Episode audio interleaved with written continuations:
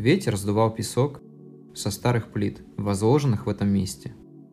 Люди что-то бормотали себе под нос и преклонялись перед стеной. Да, наверное, нетрудно было догадаться, что я находился возле стены плача в Иерусалиме. Всю свою жизнь я находился в городе безумств с полуживыми трупами. И вот, пару дней назад я бросил все.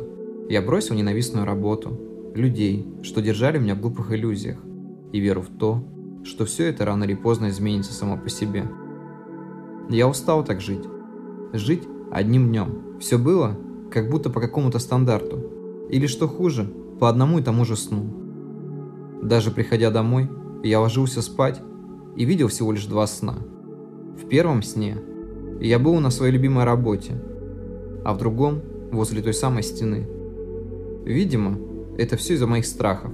Как-то недавно я задумался о том, что будет после моей смерти. Эти мысли пришли ко мне после разговора с моим братом. Он рассказывал мне, что после своего внеочередного расширения сознания он поймал какой-то странный трип.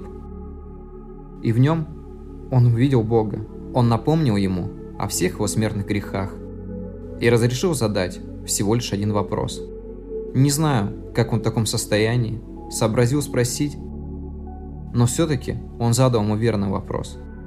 А что будет после смерти?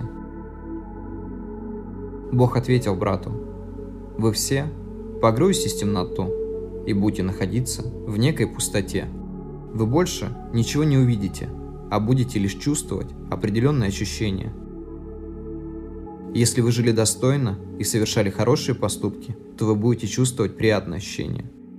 Но если вы творили зло, то ощущать вы будете только боль и страдания. Знаете, после поведанного мне стало как-то не по себе. Всю ночь я прокручивал лишь одну мысль. А что, если все это правда? Моя вера заключалась в том, что ада как такового нет. Ад – это то, что вокруг. Мы живем в этом аду, хоть и многие часто сравнивают этот мир с Вавилоном. Порой я даже боялся выходить за стены работы, потому что ад рабочего режима нравился мне больше, чем неизвестность за его пределами. То есть теперь все, во что я верил с детства, стало всего лишь ничем. Мама говорила мне в детстве, что Бог прощает детей за грехи, но вот во сколько лет закончилось мое детство? Или кончилось ли оно вообще? Может, оно не кончилось после первой сигареты, после первой пьянки или после первого секса. Может, мы так и остаемся на всю жизнь детьми. В тот момент мои мысли испарились, и я дал себе волю уснуть. Но совсем недавно, погружаясь в сон, я вновь задумался о том, что будет после моей смерти. И я, как и в детстве, представляя себе, что же все-таки там будет, вернулся в тот тупик в моем мозгу. Тупик оказался темнотой, и в этот момент я вновь вспомнил рассказ своего брата. Знаете, это прозвучит как-то забавно, но я просто задрожал. Задрожал от самого, что ни на есть, страха. Я никогда так ничего не боялся, как этого страха перед неизвестностью.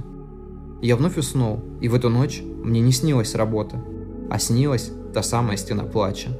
И я проснулся утром с чистыми мыслями, хоть мой мозг должен быть переполнен матами, так как я проспал работу.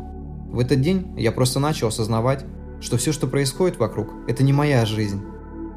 Я решил не жениться на чужой жене, не работать в чужом месте – даже не просиживать на чужой странице в интернете, а просто встать на рассвете, забрать все накопленные деньги, сесть на другой автобус и купить билет в Израиль. Это был единственный выход из замкнутого круга.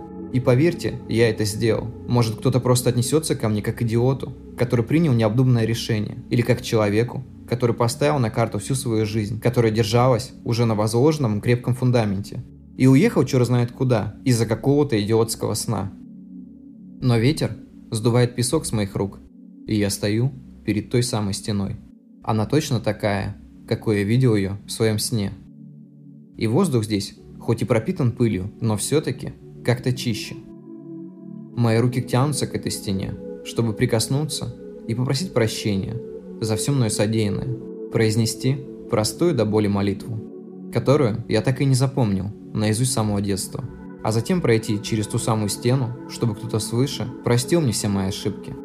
Хоть я не могу с уверенностью говорить, простил он или нет. Кто-то прочитает эту запись из моего дневника и скажет, этому парню все слишком просто далось. Но я очень надеюсь, что кто-то прочитает между строк всю тяжесть этого рабочего ада и задумается о том, как все было бы, если бы я поступил иначе. Аминь.